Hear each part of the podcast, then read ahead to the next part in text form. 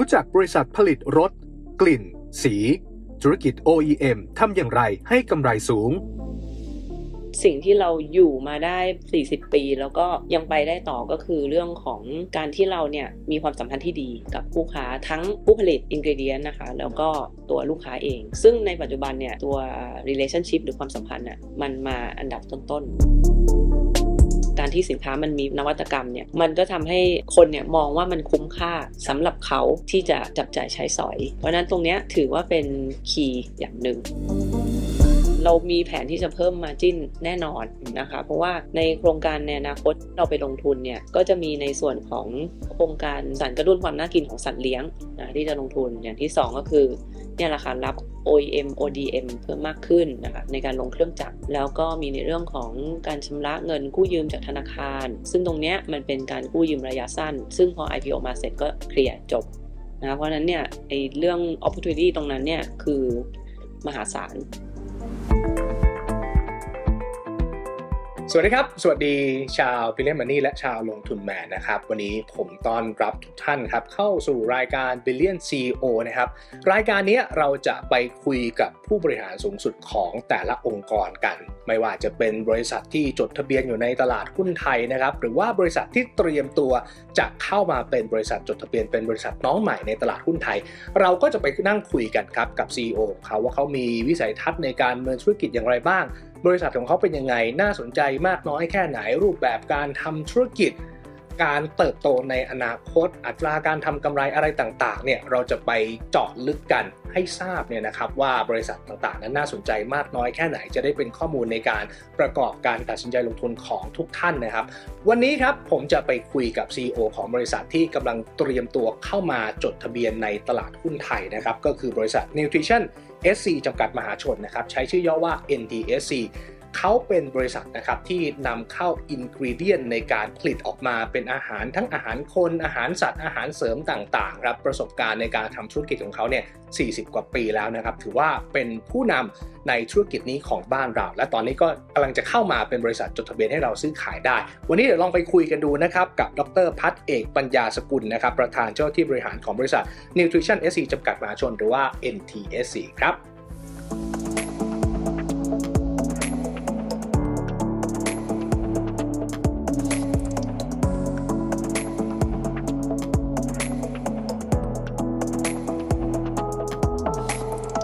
แล้วครับตอนนี้ผมอยู่กับดรพัฒแล้วนะครับ เดี๋ยวไปขอความรู้เรื่องของธุรกิจของเขากันนะครับ สวัสดีดรครับสวัสดีค่ะคุณพลอยคุยเรื่องของ NTSC เล่าให้เราฟังก่อนเริ่มต้นแบบนี้ดีกว่าเล่าถึงความเป็นมาของบริษัทอยู่ว่าปัจจุบันเราทำอะไรบ้าง แล้วก็มีประวัติความเป็นมายาวนานมากน้อยแค่ไหนครับค่ะก็ NTSC นะคะ จริงๆ เราเป็นธุรกิจที่นำเข้าผลิต แล้วก็จัดจำหน่ายนะคะ วัตถุดิบ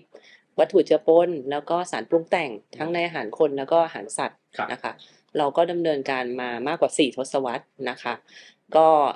เราเนี่ยก็เป็นผู้เชี่ยวชาญแล้วแหละนะคะ เราก็มีทีมงานมีทีมงาน R&D นะคะที่คอยแนะนำลูกค้านะคะในเรื่องของการใช้ฟู้ดแล้วก็ฟีดอินกรีเดียนนะคะ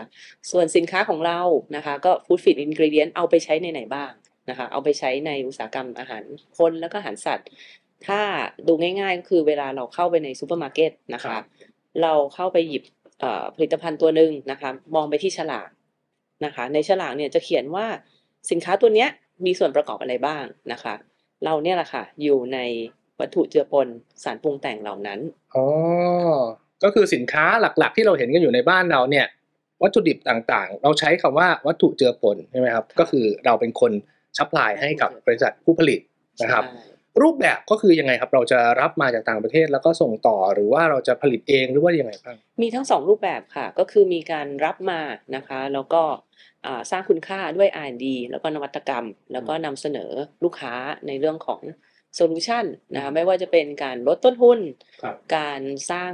คุณค่าด้วยนวัตกรรมนะคะ หรือว่าการไปทำให้มาตรฐานสินค้าของเขาเนี่ยมันสม่ำเสมอคงที่นะคะอื กลุ่มลูกค้าของเรานี่เป็นใครได้บ้างครับ ก็แน่นอนเป็นลูกค้าในอุตสาหกรรมอาหารคนอาหารสัตว์นะคะ อย่างพวกที่เราเดินเข้าไปในซูเปอร์มาร์เก็ตหยิบมาตัวหนึ่งน่ะนั่นน่ะจะเป็นกลุ่มลูกค้าเราคือถ้าพูดว่าอาหารคนและอาหารสัตว์นี่มันมันกว้างมากเลยนะความว่าอาหารคนนี่ก็คือโอ้ตั้งแต่อาหารอาหารแห้งเครื่องดื่ม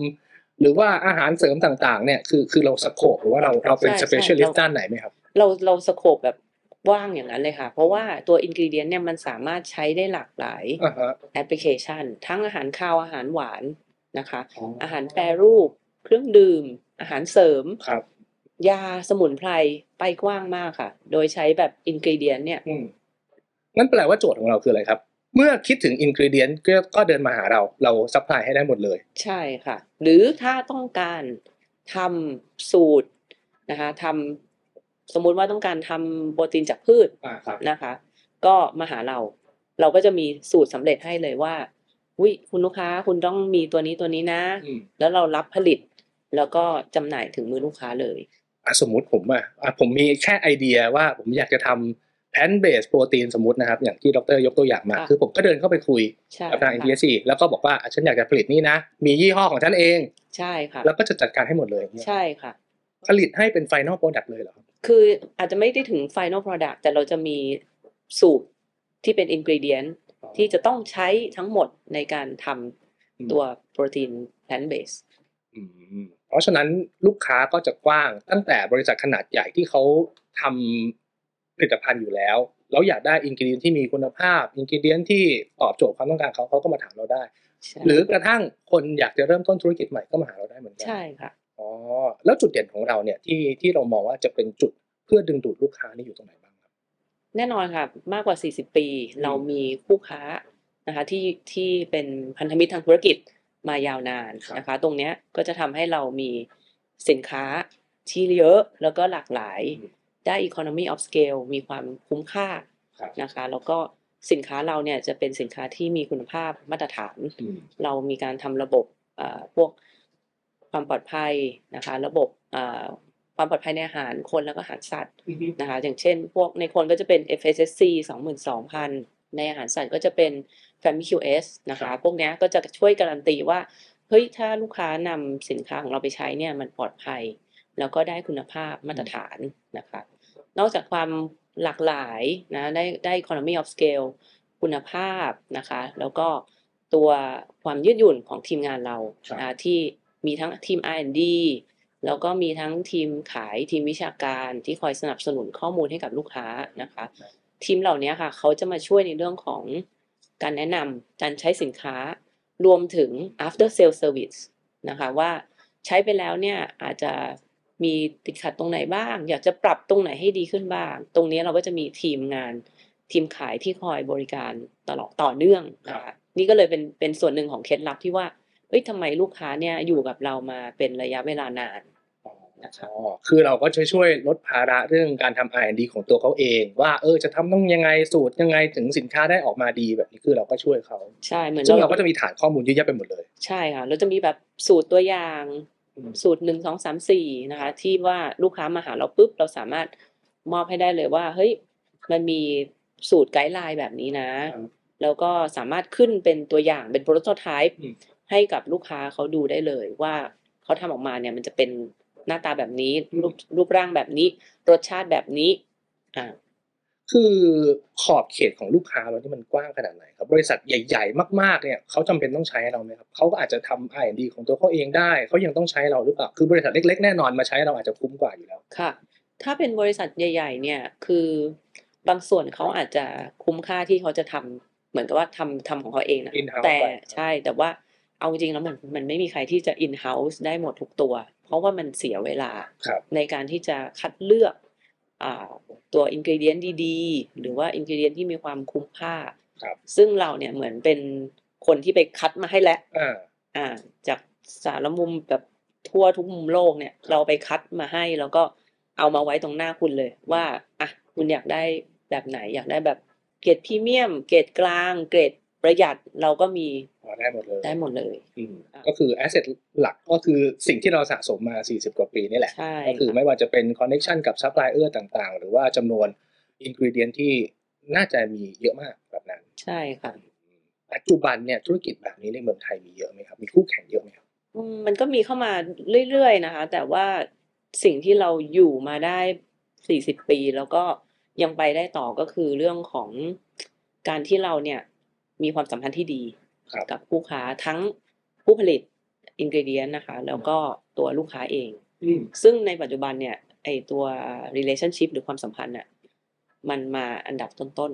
ครับๆนะคะ คือถ้าเรามีความสัมพันธ์ที่ดี แล้วทุกฝ่ายเขาวินวินกันหมดอืมอ่า ผู้ผลิตก็วิน ทางลูกค้าที่เอาสินค้าไปใช้ก็วินครับเราก็ win มันก็เลยถึงอยู่กันมาได้แบบนี้แล้วก็ ต่อเนื่องค่ะอันนี้ผมถามผมถามตรงๆ คือ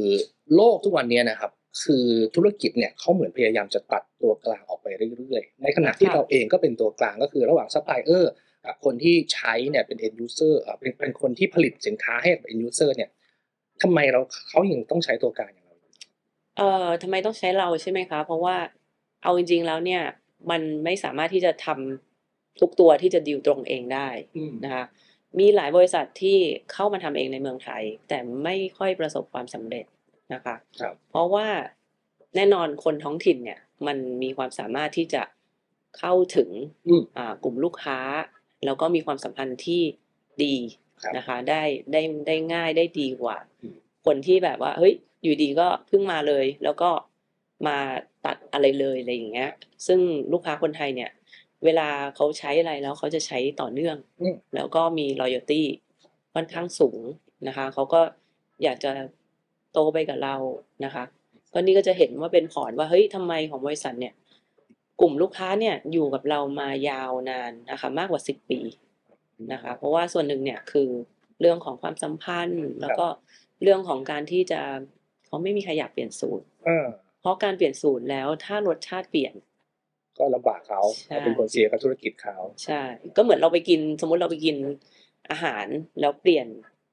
เชฟอืมแล้วมันไม่อร่อยอะครับเราก็ไม่อยากกลับไปใช่ไหมคะอืมเนี่ยแหละก็เป็นส่วนหนึ่งที่ว่าทำไมเนี่ย ลูกค้าเนี่ยเราเก็บมาเรื่อยๆ ตั้งแต่ เริ่มแรกจนถึงสี่สิบกว่าปี concept ก็คือถ้าหากใช้เราแล้วเขาง่ายกว่าดีกว่าประหยัดกว่าไปทำเองเขาก็จะยังใช้เราต่อไปใช่แบบนั้นก็คือจะเป็น buffer ให้กับให้กับธุรกิจของเรายังเติบโตต่อไปได้เรื่อยใช่ค่ะ แล้วเรามีข้อได้เปรียบที่ว่าเอ่อถ้าเรานำเข้าตัวเอ่อินกรีเดียนเข้ามาแล้วนะคะ เราไม่ใช่ว่าแค่ supply ingredient อย่างเดียว แต่เราเอามาใช้ในสูตรการผลิตครับที่เราจะเซิร์ฟให้กับลูกค้าที่มา OEM ODM กับเราด้วย เพราะฉะนั้นเนี่ยเหมือนกับว่าเราเนี่ยมีข้อได้เปรียบในเรื่องของ economy of scale ๆอืมอืมอืม ส่วนใหญ่เอาลูกค้าณปัจจุบันนี้นะครับเขาใช้บริการเราในลักษณะไหนบ้าง จะเป็น OEM ODM หรือว่าแค่เข้ามาซื้อสิ่งที่เรามีอยู่ในเชลฟ์เฉยส่วนใหญ่ต้องเข้ามาคุยกัน แล้วก็คุยเรื่องของเป็นโปรเจกต์นะคะแล้วก็คุยว่า เอ้ย เรามีแนะนำสินค้าตัวไหน หรือว่า OEM ODM อะไรได้บ้างนะคะมันจะไม่ได้แบบอยู่ดีมา เอ้ยขอซื้อน้ำตาลทรายเราก็หยิบให้ห่อหนึ่งมันก็ไม่ไม่ถึงขนาดนั้นนะคะ มันต้อง เข้ามาคุยกันแล้วดูว่าสิ่งที่ลูกค้าต้องการเนี่ย ที่มันตอบโจทย์เขาว่าคืออะไร หรือถ้าเขายังหาไม่เจอๆเราอะ ให้คำแนะนำเขาได้เขาวิลลิ่งที่จะบอกเราทั้งหมดไหมครับ อย่างเช่นอะบางทีเขาก็อยากจะเออได้เป็นความลับเป็นเอกลูซีฟสูตรของเขาแบบนี้ไหมหรือว่าอ๋อมีมีมีค่ะ ซึ่งเราเราทำให้ได้ด้วยก็คือว่าอะถ้าทางลูกค้าได้อยากเป็นสูตรของเขาไปเลยครับ เราก็เหมือนกับคิดแค่เฉพาะค่าวิจัยและพัฒนาอืมแล้วก็ให้สูตรเป็นของเขาไป นะคะ หรือว่าจะเป็นแบบเป็นพัฒนาร่วมกันนะคะ หรือว่าจะเป็นอ่าของเราโดยตรงอย่างนี้ก็ได้ได้หมด เหมือนกับว่าเขาอาจจะซื้ออินกิเดียนจากเรา แล้วเราอะเป็นคนผลิตให้ครับก็ได้ คือมันจะบอกว่ามันมีได้หลายช่องทาง มันไม่ตายตัวอืมอืมแล้วก็สามารถไหลลื่นไปได้ในหลายแอปพลิเคชันนะคะทั้งอุตสาหกรรม แต่ว่าคนจะเข้ามาแข่งทำธุรกิจแบบนี้แข่งกับเราก็อาจจะยากถ้าหากไม่ได้มีความรู้มีประสบการณ์มีใช่ R&D ที่ดีพอที่จะเซิร์ฟให้กับลูกค้าได้ใช่คือค่ะถ้าจะมาเป็น trader อย่างเดียวมันก็อาจจะไม่สามารถอยู่รอดได้ เดี๋ยวนี้ยากมาก เพราะว่าในเรื่องของคุณภาพมาตรฐานนะคะ แน่นอนอุตสาหกรรมโรงงานอาหารคนอาหารสัตว์ในบ้านเราเนี่ย เดี๋ยวนี้ก็ส่งออกไปทั่วโลกถูกไหมคะใช่ครับซึ่งเขาก็ต้องการตัว ระบบคุณภาพมาตรฐานตรงเนี้ยอืมเพื่อที่เขาจะใช้ในการช่วยเขาขายของสามารถส่งออกไปได้อืมซึ่งถ้าเราแบบแค่มาเป็น trader เนี่ย ซื้อมาแล้วขายไปไม่มีระบบคุณภาพรับรองเอ่อไม่สามารถที่จะแก้ปัญหาให้ลูกค้าได้ หรือว่าแบบ after sale service เกิดปัญหาขึ้นมาแล้วเราหนีอย่างเงี้ย มันก็อืมแป๊บเดียวจบอะค่ะโอเคแต่นี่คือเราแบบ สี่สิบกว่าปีนี่ก็คือมี track record มา ใช่เราเราช่วยเหลือลูกค้าแล้วก็พันธมิตรเราอะมาตลอด นั่นคือแบบทำไมเราถึงอยู่ได้ เพราะว่าแบบ เออเขาก็เราก็ช่วยเขาเขาก็ช่วยเรานะครับลูกค้าที่เป็นเอ่อบริษัทไทยเอกชนไทยทั้งหมดเลยไหมครับ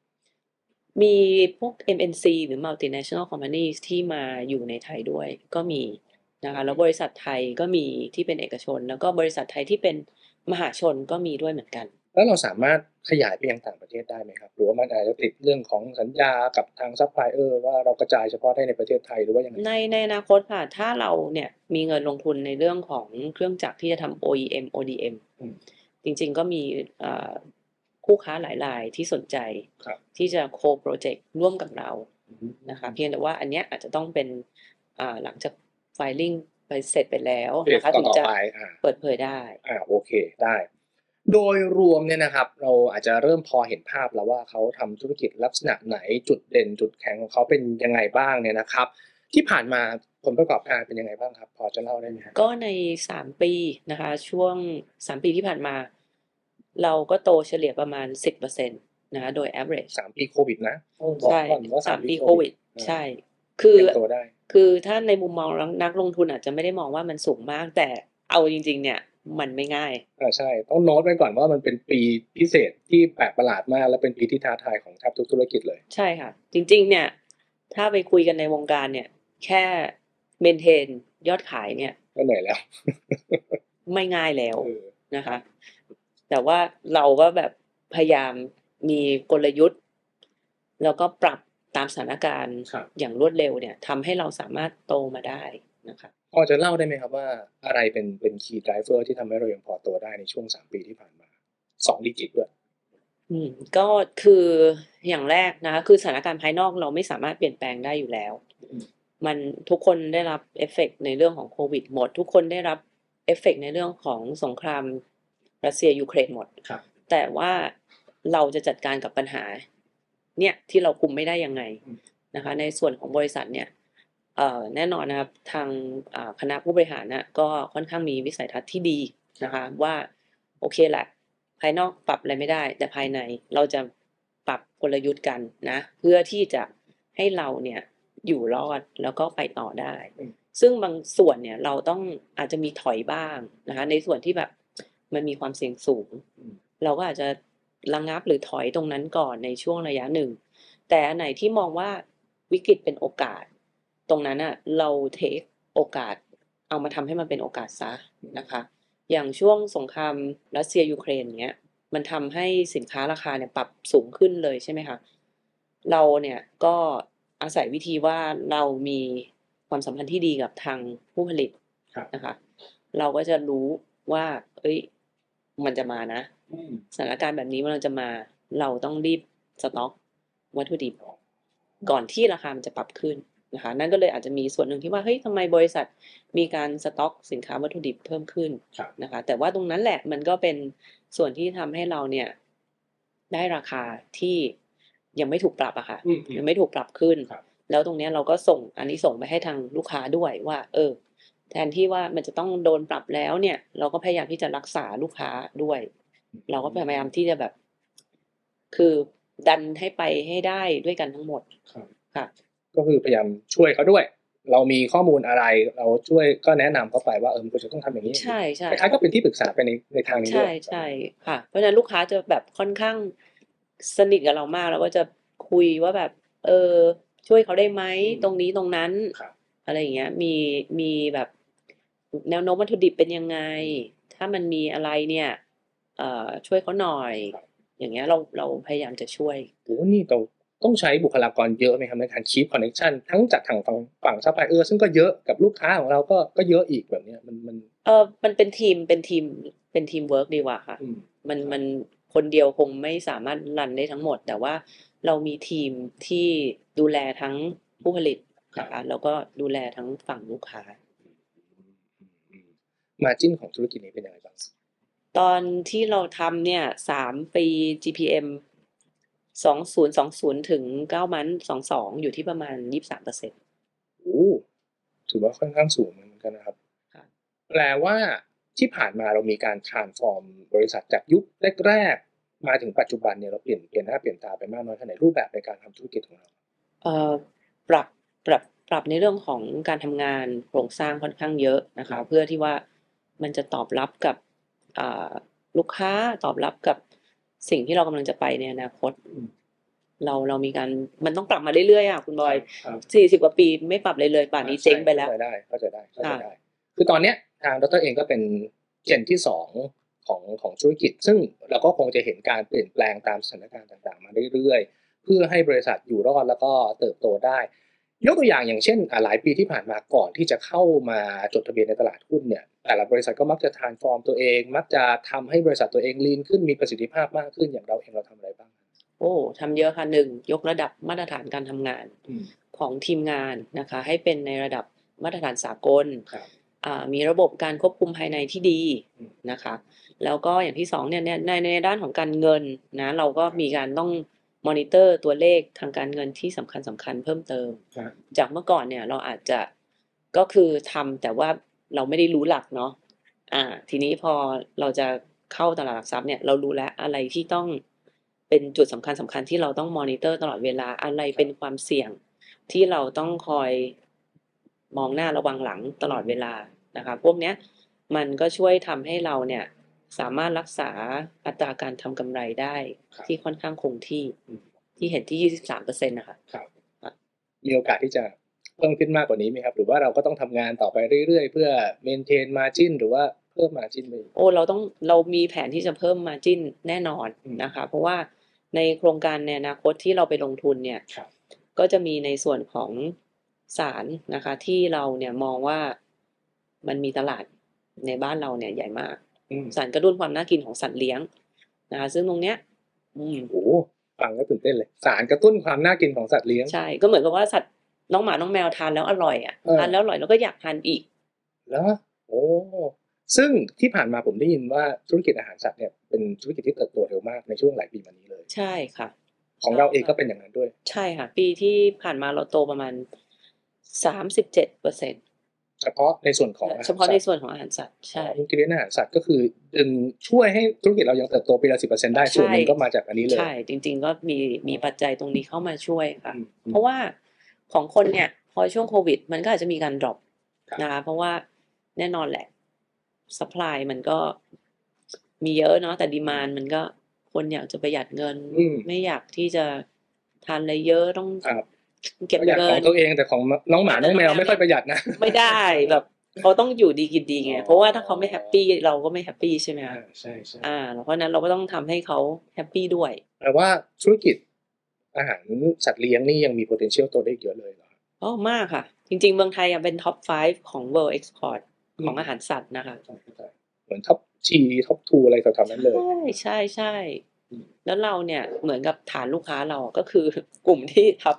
ำส่งออก top 5แล้ว ingredient ที่เราเอาไปใส่ในอาหารสัตว์นี่เป็นลักษณะประมาณไหนอะไรยังไงครับมีหลายแบบค่ะ มีทั้งวัตถุดิบ แล้วก็เอ่อตัวสารปรุงแต่ง นะอย่างไอตัวสารกระตุ้นความน่ากินเนี่ยก็จะเป็นในหมวดของสารปรุงแต่งแล้วอ่าแต่ว่าตัววัตถุดิบแบบ basic nutrient เนี้ย ที่มันต้องมีต้องใช้อะ อันนี้เราก็มีอ๋อจริง ๆ ก็คือตั้งแต่เบสิกก็มี หรือว่าอยากได้แอดวานซ์ไอ้พวกสารเพิ่มความน่ากินอะไรต่างๆเนี่ยใช่เราก็มีเหมือนกันใช่สารเพิ่มความน่ากินสารปรับปรุงสุขภาพของน้องหมาน้องแมวให้ดีขึ้นอืมอ่าอย่างเช่นแบบ พวกไฟเบอร์ครับพวกกระตุ้นภูมิคุ้มกันอย่างเงี้ย เราก็มีกระตุ้นแบบทำให้ข้อเข่าเขาแบบว่าไม่แบบนึกออกไหมสัตว์เลี้ยงอายุเยอะๆแล้วจะแบบเดินไม่ค่อยจะไหวอ่าต้องบำรุงเท่าไหร่อ่าอันเนี้ยก็มีมีบำรุงด้วย อันนี้ผมเหนื่อยแทนเจ้าของหมาแมวนะมีผลิตภัณฑ์ออกมาให้เยอะแยะมากนะแต่ก็ด้วยความรักอะนะเราเราก็พร้อมพร้อมที่จะเปย์ให้กับเขาก็แปลว่าธุรกิจน่าจะเติบโตได้อีกพอสมควร และนี่ก็คือ เป้าหมายที่เราอยากจะเพิ่มมาจิ้นด้วยคือเราก็ไปในส่วนที่ธุรกิจที่ยังมาจิ้นดีอยู่หนึ่งธุรกิจที่มาจิ้นดีสองการขยาย OEM ODM อืมซึ่งตรงเนี้ยมันเหมือนเป็น service ที่ครอบคลุมมากขึ้นครับแล้วก็ถ้าเรามีเพื่อพวกเครื่องจักรอะค่ะอืมเพื่อที่จะทำ OEM ODM มากขึ้นมันเหมือนเรามีอุปกรณ์ครบมือ เราก็สามารถ service ให้ลูกค้าได้แบบเต็มไม้เต็มมือครับ จากที่เมื่อก่อนลูกค้าอาจจะแบบเอ้ย คุณทำตรงนี้ได้ไหมอะไรเงี้ยจริงๆมีลูกค้าหลายๆว่าแบบเฮ้ยช่วยทำหน่อยได้ไหมแต่เราอาจจะมีข้อจำกัดว่าอะเครื่องไม้เครื่องมือเราไม่ครบ แต่ถ้าเราคิดว่าถ้าเครื่องไม้เครื่องมือเราครบ เราอะสามารถที่จะทำโปรเจกต์เหล่านี้ที่เป็น high value อะเพิ่มขึ้นได้ครับซึ่งก็นี่ก็เป็นแผนหนึ่งของการใช้เงินจากการ IPO รอบนี้ด้วยหรือเปล่าใช่ค่ะ ใช่ เราเอาไปทำอะไรบ้างนะครับ IPO รอบนี้อ่า เราจะมีเรื่องของโครงการสารกระตุ้นความน่ากินของสัตว์เลี้ยงนะที่จะลงทุนอย่างที่สองก็คือเนี่ยแหละค่ะรับ OEM ODM ครับเพิ่มมากขึ้นนะคะในการลงเครื่องจักรอืมแล้วก็มีในเรื่องของการชำระเงินกู้ยืมจากธนาคารครับนะคะซึ่งตรงเนี้ยมันเป็นการกู้ยืมระยะสั้น ซึ่งพอ IPO มาเสร็จก็เคลียร์จบอืมนะคะแล้วก็ที่เหลือเนี่ยก็คือเอามาเป็น working capital ในการหมุนเวียนกิจการครับหมุนเวียนในการประกอบธุรกิจ อันนี้ผมถามในมุมของนักลงทุนทั่วไปก็แล้วกันนะครับ คือ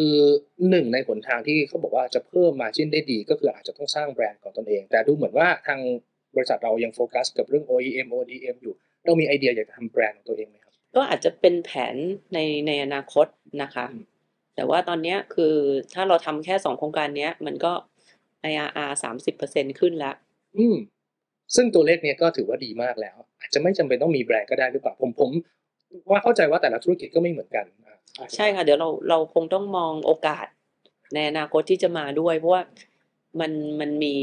พอพอเป็นมหาชนนะคะมันก็มีโอกาสที่ครับมีแต่คนสนใจเราเนาะแล้วเราก็สามารถที่จะจับมือพันธมิตรทางธุรกิจได้เพิ่มเติม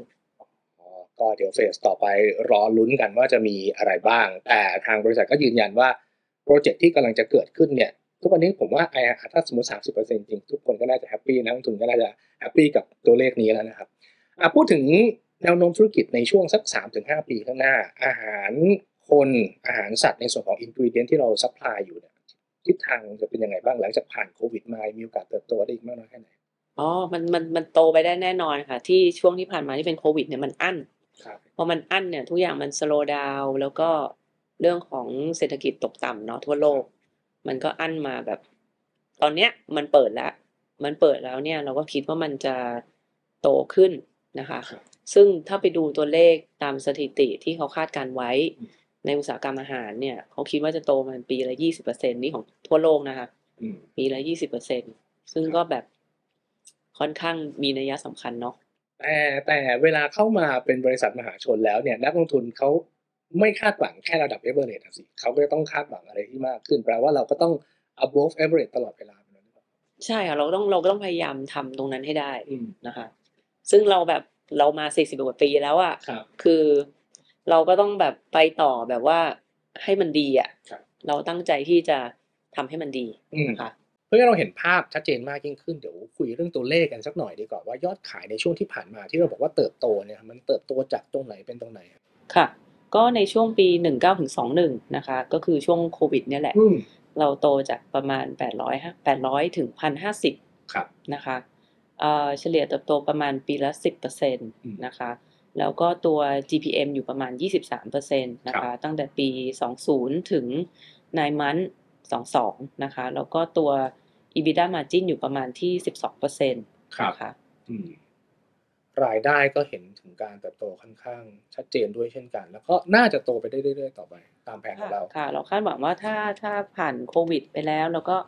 เอ่อทุกอย่างเริ่มกลับมาฟื้นตัวเนี่ย ก็น่าจะโตไปได้มากกว่าอัตราที่ที่เราทำมาอืมค่ะโอเคในฐานะที่เป็นผู้นำขององค์กรเป็นซีอขององค์กรเนี่ยเราตั้งใจจะพาธุรกิจของเราไปจุดไหนในอนาคตครับสามปีห้าปีข้างหน้า เรามองภาพของเราเป็นยังไงบ้างครับ เราต้องขยายตัวธุรกิจนะคะในหลาย ๆ ด้านนะไม่ว่าจะเป็นด้านที่เราทำอยู่ เราก็ต้องทำฐานให้แข็งแรงเพิ่มเติมอืมแล้วก็ขยายไปส่วนของ ไม่ว่าจะเป็นเอ่อต้นน้ำหรือว่าปลายน้ำนะคะครับโดยใช้ความเชี่ยวชาญของเราในด้านของ Food Feed Ingredient เนี่ยเข้ามาเติมเต็มนะคะ จะเห็นว่าหลาย ๆ ธุรกิจเขาอาจจะเอ่อ divert ครับไปแบบ อย่างอื่นเลย แต่ของเราเนี่ยเราคิดว่า เราจะขยายแต่ขยายยังอยู่ในขอบเขตของ Food Fit Ingredient อยู่อืมก็คือตั้งแต่ day one เราก็ทำธุรกิจนี้มา แล้วเราก็พูดง่าย ๆ คืออยากจะสร้างความเชี่ยวชาญอยู่ในสโคปนี้เราก็ทำอย่างนี้อย่างเดียวให้เป็นผู้เชี่ยวชาญในธุรกิจนี้ใช่แล้วเราก็ต่อยอดอืมนะคะ จากความเชี่ยวชาญตรงนี้อืมด้วยครับเท่าที่ผมไปอ่านข้อมูลของทาง NTSC มาเนี่ย เราจะใช้คำว่านวัตกรรม เยอะมาก แล้วก็เรานิยามตัวเองว่าเป็นผู้สร้างนวัตกรรมด้านอาหารด้วย เราให้ความสำคัญกับเรื่องนวัตกรรมมากน้อยแค่ไหนในช่วงที่ผ่านมา โอ้ให้เยอะมากนั่นคือเป็นเหตุผลว่าทำไม GPM มันเสถียรอืมนะค่อนข้าง stable ครับนะเพราะว่าเอ่อการที่เราสร้างคุณค่านะคะหรือว่าการที่สินค้ามันมีนวัตกรรมเนี่ยครับมันก็ทำให้อ่าคนเนี่ยมองว่ามันคุ้มค่าสำหรับเขาครับที่จะจับจ่ายใช้สอยนะคะ เพราะฉะนั้นตรงเนี้ย มันถือว่าเป็นคีย์อย่างหนึ่งเราคุยกันเรื่องแนวโน้มธุรกิจเรื่องของปัจจัยบวกไปแล้ว แต่แน่นอนเป็นนักลงทุนก็คงจะต้องพิจารณาด้านปัจจัยความเสี่ยงนะครับ เท่าที่ผมฟังมาอะที่นึกได้แบบเร็วๆ ข้อแรกเลยก็คือ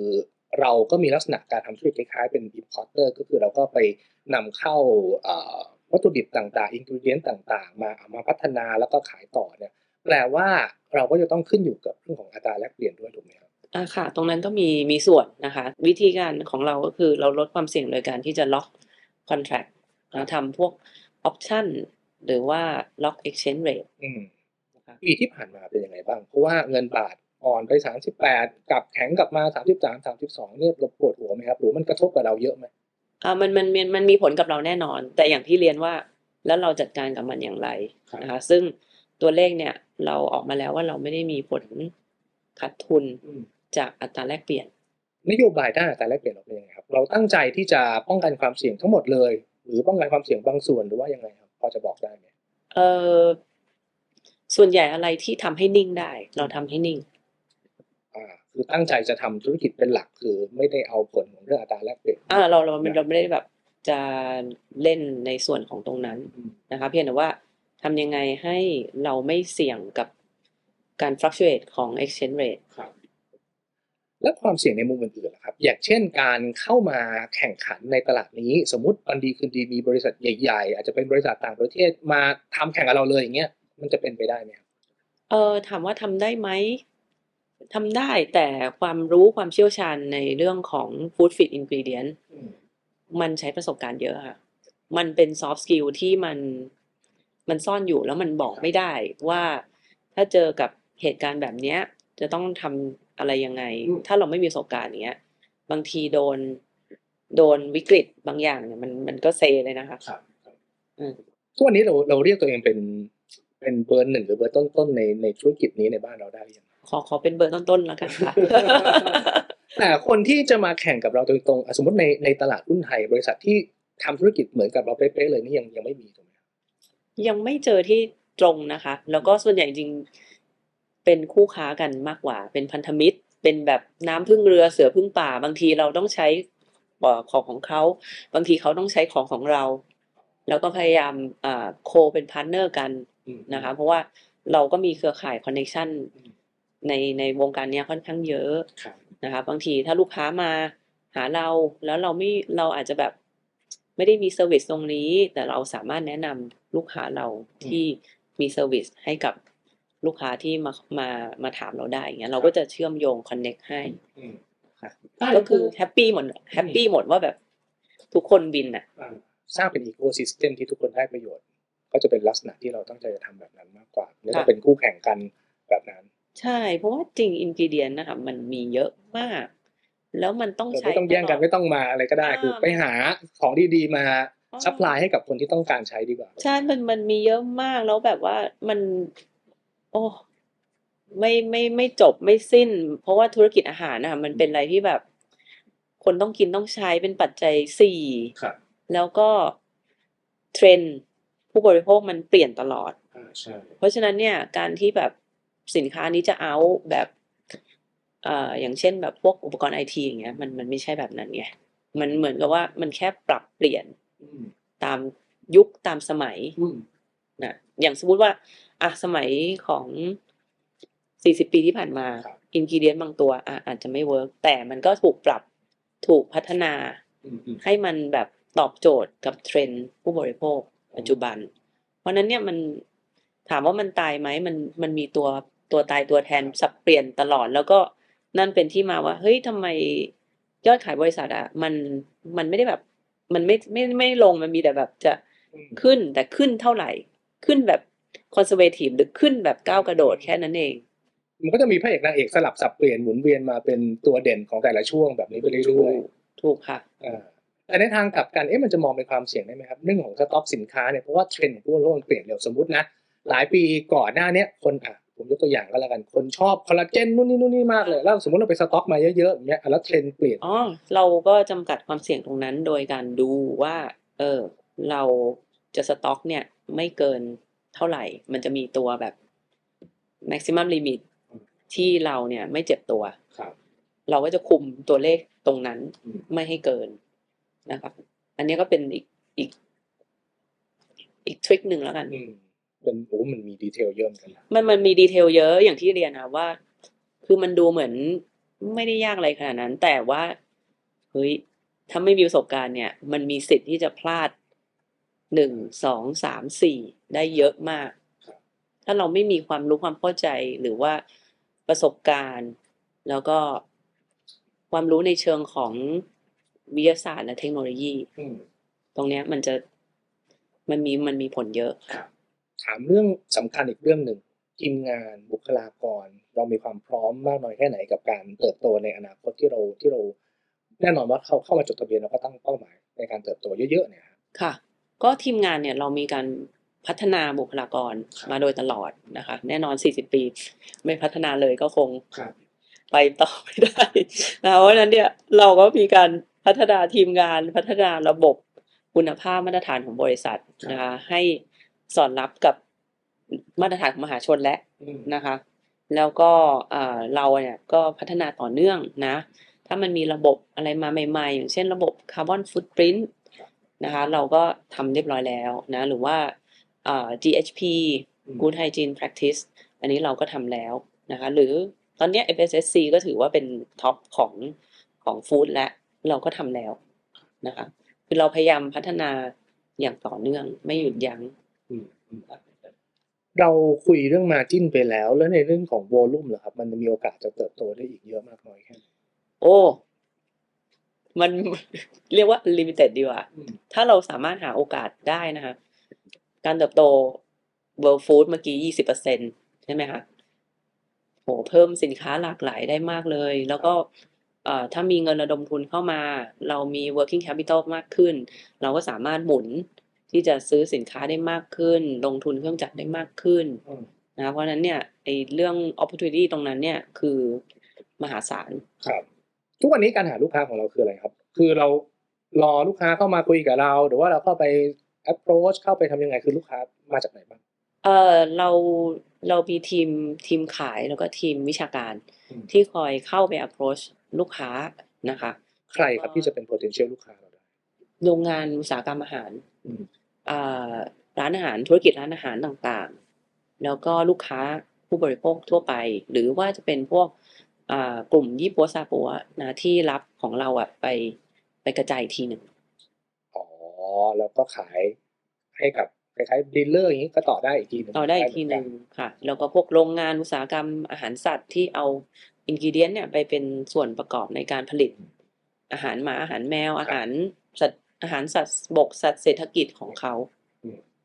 ทุกวันนี้อาหารคนกับอาหารสัตว์นี่สัดส่วนเป็นยังไงบ้างครับอาหารคนอยู่ประมาณเก้าสิบแล้วก็อาหารสัตว์ประมาณสิบแต่ตอนเนี้ยคืออาหารสัตว์เนี่ยพยายามที่จะกำลังขยายขึ้นมาแล้ว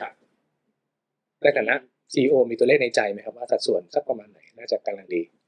ตอนเนี้ยจริง ๆ มันฟีดมันขยับมาประมาณสิบสองสิบสาม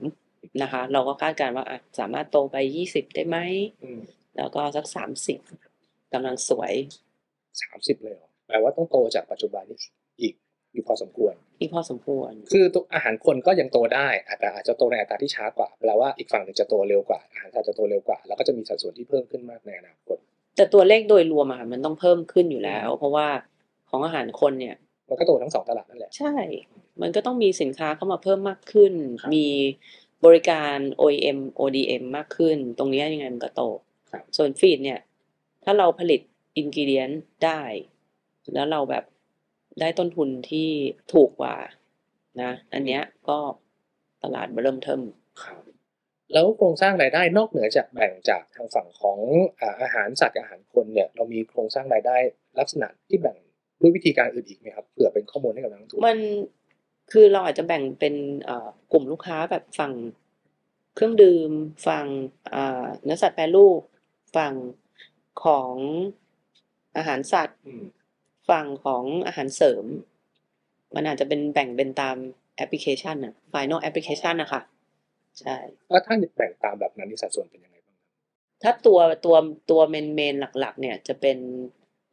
พวกที่เป็นของอาหารแปรรูปอืมผงปรุงรสแล้วก็เครื่องดื่มเพราะว่าโวลุ่มในตลาดมันมันมันแล้วก็ใช้อาหารนยอะเสริมประาณใช่ค่ะเราถือว่าเป็นเป็นธุรกิจที่เปลี่ยนตามเทรนด์เร็วและบ่อยมากน้อยแค่ไหนครับเอ่อไม่ได้เร็วหวือหวาแบบหกเดือนปีหนึ่งอืม แต่คิดว่าในในสามปีอย่างเงี้ย มันจะมีมันจะมีแบบปรับเหมือนกัน เทรนด์ใช่ไหมใช่ค่ะ เราก็ต้อง R&D หา แล้วก็ต้องตามเทรนด์ไปเรื่อยๆแบบนั้นใช่ค่ะ ซึ่งมันเป็นธรรมชาติของธุรกิจเป็นธรรมชาติของธุรกิจจนี้อยู่แล้วอ่าเลี่ยงไม่ได้คือเราก็ต้องปรับตัวให้เร็ว ใช่เราเหมือนต้องเป็นผู้นำผู้นำตลาดในการที่จะ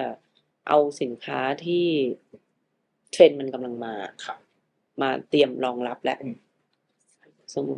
ถ้าอยากจะสื่อสารกับนักลงทุน เอาเป็นว่าจุดที่น่าสนใจของบริษัทเราให้ทางดรโฟกัสหน่อยว่า มีสักกี่ข้อที่จะเป็นจุดเด่นในการพิจารณาเข้ามาลงทุนในในในบริษัทของเรานะครับก็จริง ๆ บริษัทอะมันมาไกลแล้วเนาะมากกว่าสี่ทศวรรษเราสโลแกนก็คือเป็นบริษัทที่สร้างคุณค่านะคะเราก็มั่นใจว่าเราสามารถ เป็นให้ประโยชน์ได้กับทุกฝ่ายนะทั้งผู้ผลิตผู้ลูกค้าหรือว่าตัวบริษัทเองพนักงานนะรวมถึงนักลงทุนนะคะถ้าเข้ามาร่วมกับเรานะคะโดยที่เรามีจุดแข็งก็คือหนึ่งในเรื่องของสินค้าหลากหลาย สินค้ามีคุณภาพนะสินแล้วก็การตอบโจทย์เนี่ยมันเป็นเหมือน one stop service ที่ลูกค้าเข้ามาหาเราแล้วก็เราเราเซิร์ฟลูกค้าได้เลย นะคะแล้วก็รวมถึงเรื่องของความมั่นคงทางการเงินที่ผ่านมา 40 กว่าปี จริง ๆ มี analyst เนี่ยเขาก็เขียนลงใน analyst paper เราบอกว่าเราเป็น net cash company นะว่าแบบไม่เคยไปกู้ใครเลย ไม่เคยกู้ธนาคารเลย เราใช้เงินของเรารันเองตลอดนะคะเพียงแต่ว่าที่เราเข้ามาเราอยากที่จะโตแบบก้าวกระโดดอืม ก็คือมองเรื่องของ growth ไม่ได้คิดว่าจะเอาเงินไปชำระคืนหนี้เพราะว่าหนี่เราไม่ได้เยอะใช่ไหมแต่คือมองว่าเอ่อตลาดหุ้นน่าจะเป็น springboard ในการเติบโตของธุรกิจใช่ค่ะเหมือนเป็นแบบ next S curve ที่เราจะโตได้เร็ว เพราะว่าการเป็นมหาชนปุ๊บเนี่ยเอ่อทุกคนให้ความเชื่อมั่นครับว่า โอ้บริษัทนี้มีมาตรฐานทำงานเป็นระบบอืมแล้วก็ไม่ไม่ไม่มั่วไม่ซั่วแน่นอนครับนะคะ ประกอบกับถ้าเป็นกลุ่มอ่า พันธมิตรทางธุรกิจของเราที่รู้จักเราแบบมามานานกว่า40กว่าปีอะคือไปถามใครทุกคนคือในวงการรู้จักอยู่แล้วอืมนะคะเพียงแต่ว่าเราอะเป็นผู้อยู่เบื้องหลังของความอร่อยแค่นั้นเอง เราไม่ได้มาออกหน้า เพราะเราต้องเก็บ เราเป็นจรรยาบรรณว่าเราต้องรักษาความลับลูกค้าครับว่าใครเอาไปใช้เนี่ยเราไม่บอกคนอื่นแต่ตอนนี้เราก็เริ่มมีสปอตไลท์เข้ามาส่องนะแล้วนักลงทุนก็เริ่มรู้จักมากยิ่งขึ้น แต่ก็จะรู้จักเราในฐานะ คนที่สร้างความอร่อยให้กับบริษัทต่างๆ ก็แล้วกันแบบนั้นนั่นคือสิ่งที่เราใช่ตั้งใจไว้ แต่ในอนาคตก็อาจจะเป็นไปได้ว่าเราจะมีไปโคกับใครหรือสร้างแบรนด์อะไรขึ้นมาในอนาคตก็อาจจะต้องรอดูกันต่อไปนะครับใช่ค่ะทิ้งท้ายมีอะไรอยากฝากให้กับนักลงทุนไหมครับ คือตอนเนี้ยเราน่าจะเริ่มมีแผนที่เข้ามาซื้อขายใกล้ ๆ แล้ว หรือหรือเนี่ยระหว่างที่คุณผู้ชมรับชมอ่ารายการของเราอยู่อาจจะเริ่มต้นเข้ามาเทรดแล้วเนี่ยมีอะไรอยากจะสื่อสารกับนักลงทุนก็เชิญเลยครับค่ะก็สั้นๆค่ะ NTSC นะคะ เราก็เป็นผู้สร้างคุณค่าให้กับอุตสาหกรรมอาหารคนแล้วก็อาหารสัตว์นะคะ เราก็เป็นคนสร้างคุณค่าให้กับทุกฝ่ายนะคะ รวมถึงเราก็ตั้งใจว่าเราจะสร้างผลตอบแทนนะคะ ที่มีกำไรมากขึ้นให้กับทุกฝ่ายรวมถึงนักลงทุนด้วยนะคะ แล้วก็หุ้น NTSC เนี่ยมันเป็นอยู่ใน sector ของอาหารนะซึ่งเป็นปัจจัย 4 ซึ่งเราเชื่อมั่นว่ามันเติบโตแน่ แล้วก็แถมความยั่งยืนให้ด้วย นะคะอะท่านที่สนใจนะครับก็ลองไปศึกษาข้อมูลเพิ่มเติมวันนี้เราคุยกันเรื่องของจุดแข็งจุดเด่นความเสี่ยง แล้วก็พื้นฐานของบริษัทนะครับที่เขาสั่งสมความรู้ประสบการณ์ ความเชี่ยวชาญต่างๆเนี่ยมา 40 กว่าปี จนกว่าจะมาถึงวันนี้เนี่ยนะครับ ก็คือบริษัท Nutrition SC จำกัดมหาชน ใช้ชื่อย่อในการซื้อขายนะครับว่า NTSC ถ้าสนใจก็ลองไปศึกษาข้อมูลเพิ่มเติมวันนี้เราไม่ได้มาเชียร์ให้ทุกท่านซื้อหรือขายอะไรนะครับ ลองไปศึกษาข้อมูลกันนะครับ เราเป็นนักลงทุนเราตัดสินใจได้ด้วยตนเองอยู่แล้ว วันนี้ขอบคุณดรพัฒน์มากเลยครับ ขอบคุณมากค่ะคุณบอยค่ะแล้วโอกาสหน้านะครับ เดี๋ยวเรามาเจอกันใหม่ครับ กับรายการ Billion CEO วันนี้ลากันไปก่อนสวัสดีนะครับสวัสดีค่ะ